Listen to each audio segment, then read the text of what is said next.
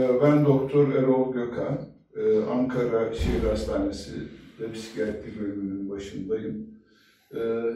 Sizlerimizle iki uzmanımla birlikte sohbet etmek istiyoruz. Bu korona günlerinde evlerdeki yaşadığımız sıkıntılarla ilgili olarak. Arkadaşlarımı tanıtayım. Doktor Rabia Nazik Yüksel, Doktor Aybeniz Civan Kahve.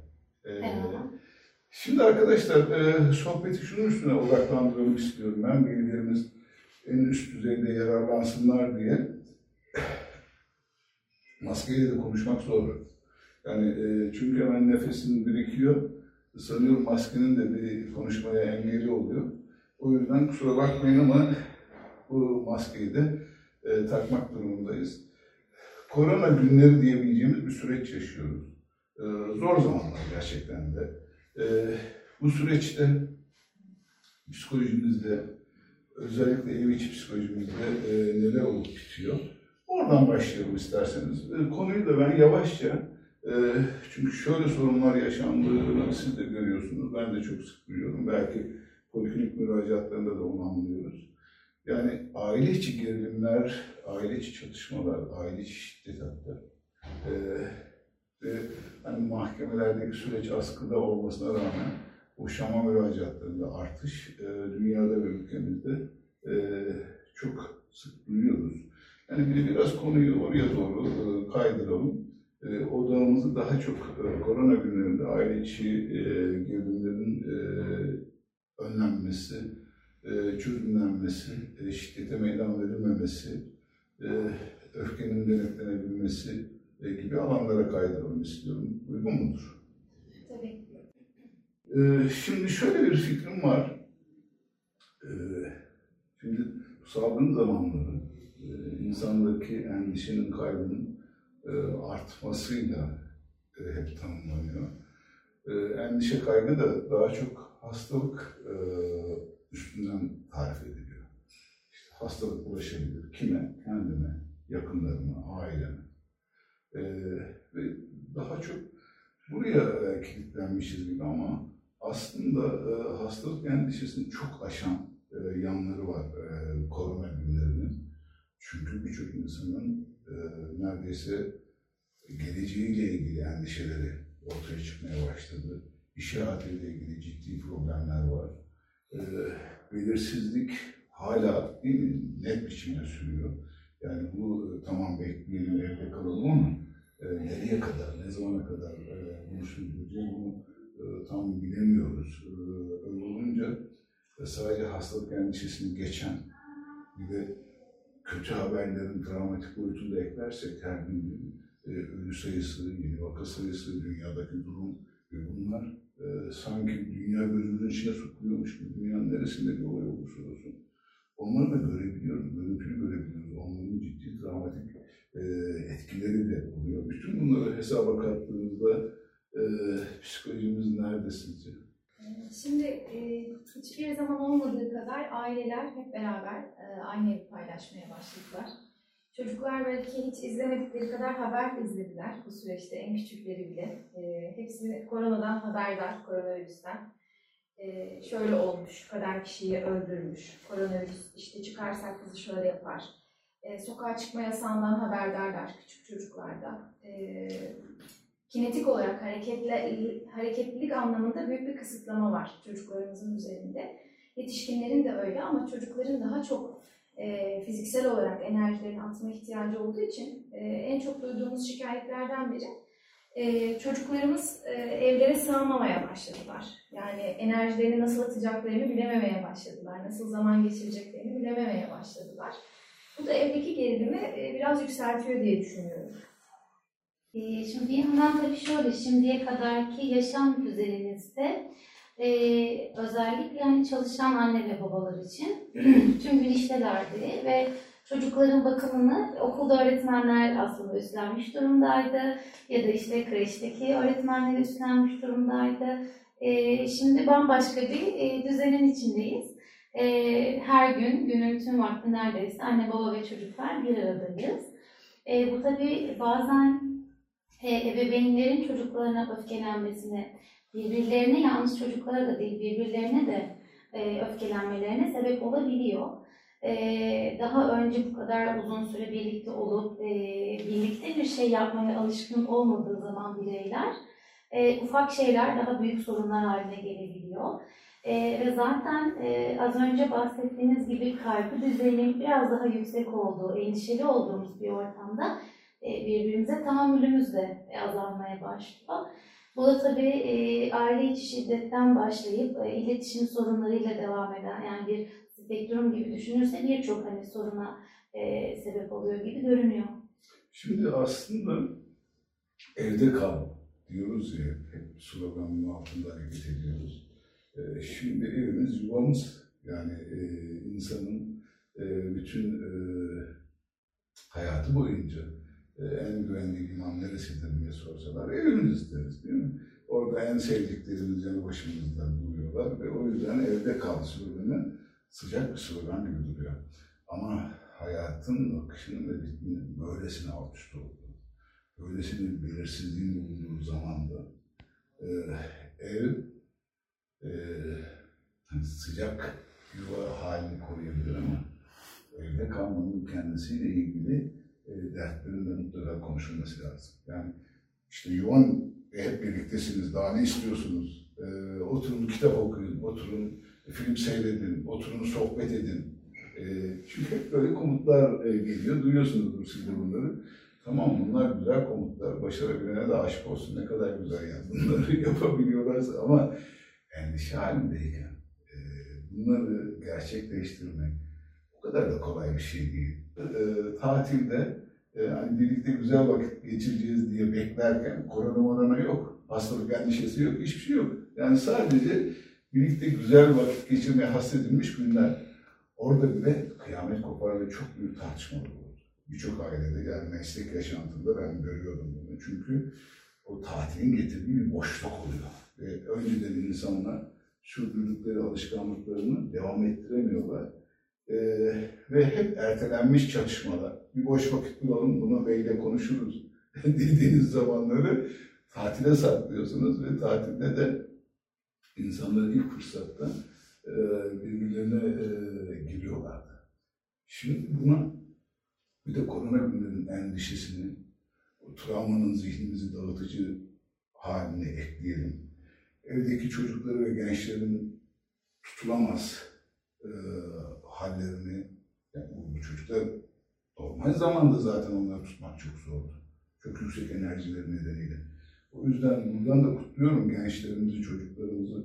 İnanılmaz bir iş başarıyorlar. Yani ev sıcak yuvamız diyoruz ama yani hayatın gerçeklerini de unutmamak lazım. Yani çocuklarımız ve gençlerimiz evde kalarak madalyayı hak ediyorlar bence. Yaşlar, şimdi sorsalar bana korona günlerinde yaşların hali nice olur diye, yalnız yaşlarımız tabii ki Allah onları korusun. Ama evde sanki zaten ev onların payitahtı, herkes onların sözünü dinleyecek gibi görüyoruz ama yaşlar bile sıkıldılar. O belirsizlik onları da duman ediyor. Yani çünkü onlar hepimizin geleceğini düşünmeyi üstleniyorlar kendilerine göre. O yüzden ben baktığımda yani evde kalmanın psikolojik olarak hayli riskli bir şey olduğunu görüyorum ve çatışmaları çok kolaylaştıran ve hatta öfke patlamalarını kolaylaştıran bir ortam olduğunu seziyorum. Katılıyor musunuz bana? Evet. Bir de şöyle bir yönü var. Hepimizin farklı kimliklerimiz var. Anne olduğumuz gibi bir evlatız, bir kardeşiz, bir ablayız, bir çalışanız, bir işvereniz, bir öğretmeniz, işte bir doktoruz. Yani hayatımız tek bir kimliğe odaklandı. Evde kimleysek, anneysek ve eşsek iki kimlik üzerindeyiz. Arkadaşlık kimliğimizi yerine getiremiyoruz. Çalışan olma, evlat olma kimliğimizi bile yerine getiremiyoruz. Yani ailelerimizle yeterince görüşemiyoruz, onlara virüs bulaştırmayalım diye uzaktan görüşüyoruz. O kadar temasımız azaldı ki birbirimizle, bağlantımız o kadar azaldı ki birçok yönümüz varken şimdi tek bir yönümüzdeyiz. Yani ebeveyn olarak ben oradayım evde, eş olarak oradayım. Arkadaş kimliğim şu anda yok görünürde. Çalışma arkadaşım şu anda yok. Sokakta bir markette konuştuğum, halatımı sordum, kimliğim yok. Komşu kimliğim bile, değil mi? Akraba kimliğim. Şimdi birçok yönümüz eksilip tek bir yönümüze odaklandığımız için orada diğer ihtiyaçlarımızı da o kişiye yüklediğimizde ya da o kimliğin içine sığdırmaya çalıştığımızda belki de bocalıyoruz. O kişiden çok şey bekliyoruz belki de. Bir tek kimliğimiz var. Hepimiz meçhul koronadan muhtemel mağdurlar olarak hareket etmek durumundayız, değil mi? Tek ortak kimliğimiz o. Onun dışında evdeyiz ama yani Rabia'nın çok güzel ifade ettiği gibi eski rolleri sürdürmeye ne takatımız var, ne endişemiz buna izin veriyor, ne de o koronadan korunma ve muhtemel mağdur olma halimiz buna müsaade ediyor. Yani evde kalmayı psikolojik olarak baktığımızda gerçekten hep bu rahatsızlığın bulaşıcı etkileri üstünde duruyoruz haklı olarak. Onunla ilgili koruma tedbirlerini konuşuyoruz. Elimizi ne zaman yıkayacağız, onları ne kadar fiziksel mesafeye ayarlayacağız. İşte sağlık çalışan olarak evimize girdiğimizde çocuklarımıza niye hemen sarılmayacağız, bunları biliyoruz da. Yani o psikolojik ortam gerçekten düşündükçe hayli zorluklarla dolu diye görüyorum. Tabii bir yandan aklıma şu da geliyor benim. Şimdi biz burada hem anne rolümüzle sizlerle birlikteyiz, hem de bir yandan psikiyatrist kimliklerimizle birlikteyiz. Poliklinikte birçok zaman kaygı düzeyi yükselen hastalarımız bize başvururlar. Şimdi bu dönemde kaygı düzeyi yüksek, evet bir belirsizlik ortamı var gerçekten. Ama ruhsal olarak dayanıklılığı arttırmak için bu dönem biraz da bu belirsizliğe tahammül edebilmemiz gerekiyor. Hatta biz bunu tedavide de sıklıkla kullanırız, belirsizliğe tahammül edebilmek. Evet, o belirsizliği aydınlatabilmek için işte Türkiye'de birçok hani duyurular yapıyorlar, insanlarla bilgilendirmeler paylaşılıyor ya da işte rakamlar paylaşılıyor. Bir yandan her şeyi her zaman %100 bilmemiz ve bütün hani duruma vakıf olmamız mümkün değil. Yaşamın doğal akışında pek çok konu için bu mümkün değil. Ve nasıl ki başka olaylarda da işte örneğin iş olacak mı olmayacak mı, işte çocuğum sınavı kazanacak mı kazanmayacak mı ya da işte gelecekte bizi ne bekliyor. Yani bir takım belirsizlikler hayatımızda hep vardı ve biz bir şekilde rutinlerimizi koruyarak hayatın normal akışına devam ederek bu tahammül durumunu yaratıp ve bununla belirsizlikle baş etmeye çalışıyorduk. Belki şimdi yine biraz yeni bir rutin oluşturmak. Evet, artık akraba kimliğimiz çok aktif değil. Belki şimdi evlat kimliğimiz aktif değil ya da diğer kimliklerimiz aktif değil ama yeni bir rutin yaratabiliriz evde. Çünkü şimdi bunun için fırsat var, zaman var. Ve yeni bir rutin yarattığımızda biraz daha bu koronanın da belirsizliğine tahammül etmemiz ruhsal olarak da bizim belki de dayanıklılığımızı arttıracak bir şey olabilir. Çok haklısın. Şimdi ben bu korona günlerindeki yaşantımızı neye benzetirim diye çok düşündüm. Sonuç olarak gelebildiğim yere siz ne diyeceksiniz bilmiyorum. Şöyle söylemek istiyorum. Bütün hayatın içinde kendimize göre bir konfor alanımız var. Orada ilerliyoruz. Nerede sıkıntı çıkacağı 3 aşağı 5 yukarı bilmiyor. Ona göre tedbirimizi alıyoruz. İşte trafiğe çıktığımızda biraz daha dikkatli oluyoruz.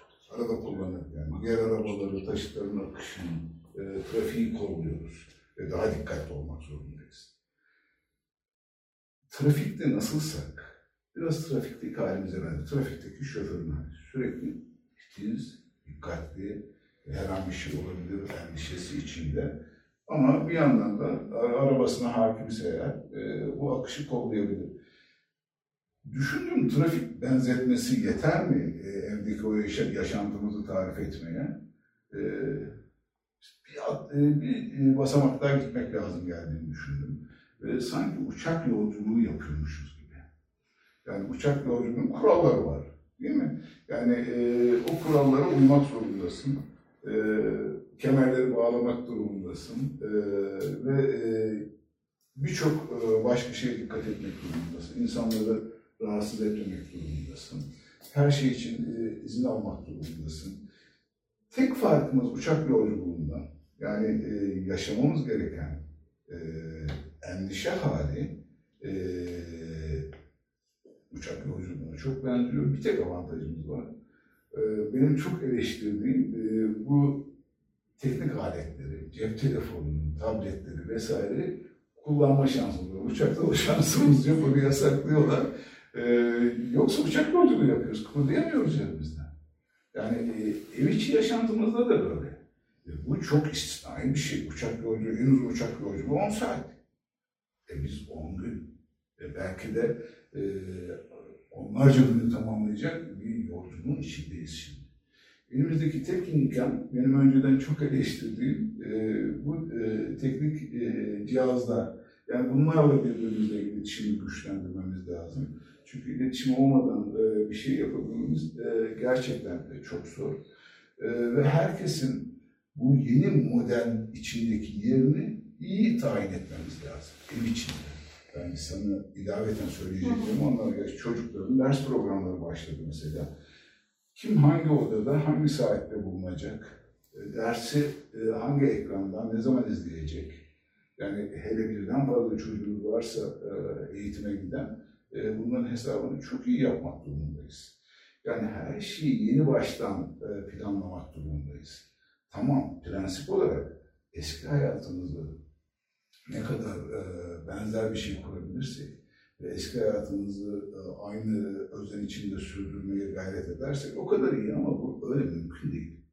Biraz aile büyüklerinin kafa kafaya verip, yani bu yeni durumda ne yapacaklarını konuşmaları lazım. Gençlere, çocuklara karşı hoşgörüyü arttırmaları lazım. Eşlerin birbirinden beklentilerini düşünmeleri lazım.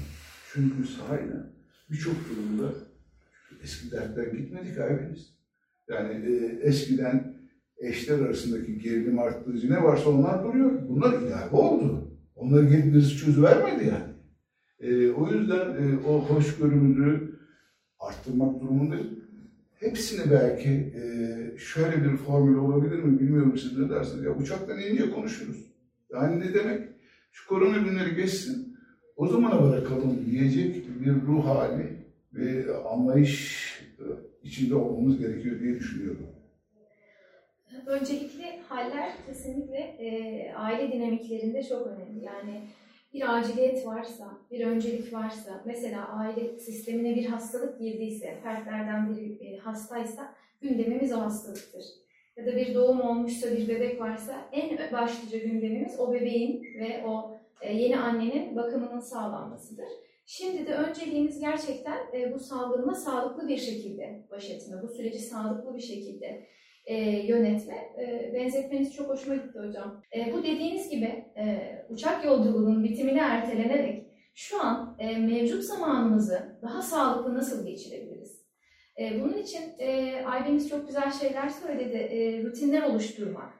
Çünkü şimdi biz salgınla baş başa kaldığımızda ilk bir hafta açıkçası neye uğradığımızı şaşırdık. Kim ne yapacak, nereye gidecek, nasıl olacak, ama artık biliyoruz ki en azından birkaç ay böyle bir yaşantımızı bekliyor. Bu belirli bir süre en azından. Bu belirli süreyi biz nasıl geçirelim? Belki aile büyükleri dediğiniz gibi hocam bir araya gelip, çocuklar sizin bu süreçte ne gibi ihtiyaçlarınız var? Yani şu an zorlandığınız şeyler neler? Bunları konuşabilirsek, mesela ailece bir araya gelirsek, çocuklar işte sizin de zorlandığınız noktalar var, bizim de zorlandığımız noktalar var. Gelin bunları konuşalım. Akşam yemekten sonra bir araya gelelim. Ben kendi sıkıntılarımı, ihtiyaçlarımı ifade edeyim. Sizler kendi sıkıntılarınızı, ihtiyaçlarınızı ifade edin. Rutinimizi, bu birkaç aylık yolculuğumuzu hocamızın da dediği gibi daha iyi nasıl geçirebiliriz? Daha verimli nasıl geçirebiliriz? Ve çatışmaya girmeden kendi ihtiyaçlarımızı sunarak, anlatarak daha iyi nasıl geçirebiliriz diye bence konuşmamız lazım. Yavaş yavaş bitiriyoruz. Sen Aybeniz son sözlerini nasıl bağlamayız? Aslında benim kafamdaki plan öfke yönetimi üstüne de odaklanmakta, öfkeyi çıkartan uçlar, ama zaten konuşacak o kadar konu var ki Belki bize yeniden mikrofon verirlerse Rıfkı Deniz Bey'le kaydedebiliriz. Sen diyeceklerini söylersen sonra da bitirelim. Tamam. Belki şunları ekleyerek bitirebiliriz. Ve bu yolculuğun da bir sonu olacak.